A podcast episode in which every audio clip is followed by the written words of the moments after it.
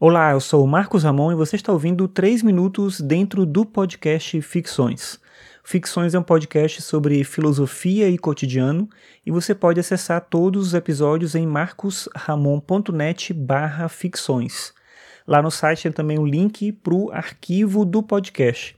Quando você assina Ficções em um aplicativo de agregador que você escolha, você vai ver que só aparecem os 100 episódios mais recentes.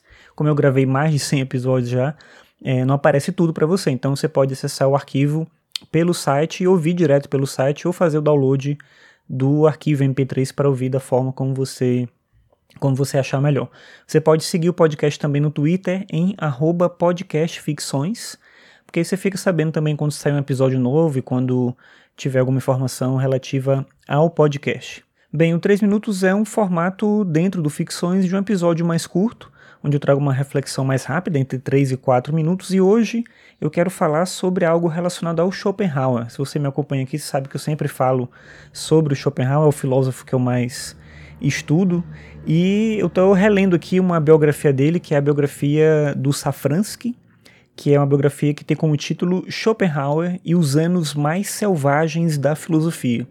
É a biografia mais completa, provavelmente, que você vai encontrar é, em português sobre o Schopenhauer, mas ela tem um problema, problema entre aspas aí, né? Um problema da forma da escrita do autor. O autor ele não faz só uma biografia do Schopenhauer, mas ele também tenta fazer um processo de relatar as coisas que aconteciam na Alemanha na época, na Europa como um todo. Ele faz um detalhamento histórico, uma contextualização muito forte. Isso tudo é importante, mas tem momentos do livro que você passa 10 páginas é, sem ouvir exatamente algo sobre o Schopenhauer. É claro que ele sempre está se referindo a ele e as coisas que tem a ver com ele, mas nem sempre ele está falando da filosofia e dos aspectos biográficos do autor, que é o Schopenhauer aqui, que seria o que interessava mais.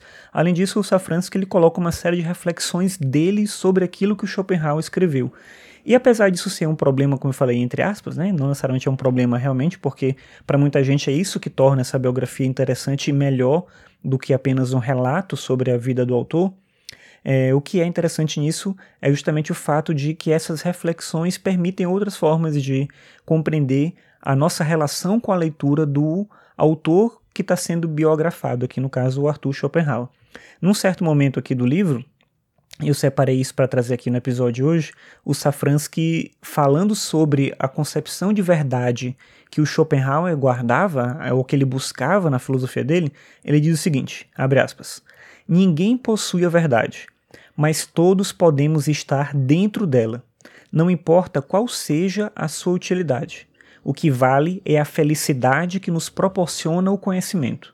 Fecha aspas. Essa é uma ideia realmente muito bonita que o Schopenhauer não expõe exatamente dessa maneira, e a síntese do Safransky aqui deixa talvez muito mais claro para quem vai ler o Schopenhauer depois, como essa questão da verdade ela é importante para o Schopenhauer e é importante para a filosofia como um todo.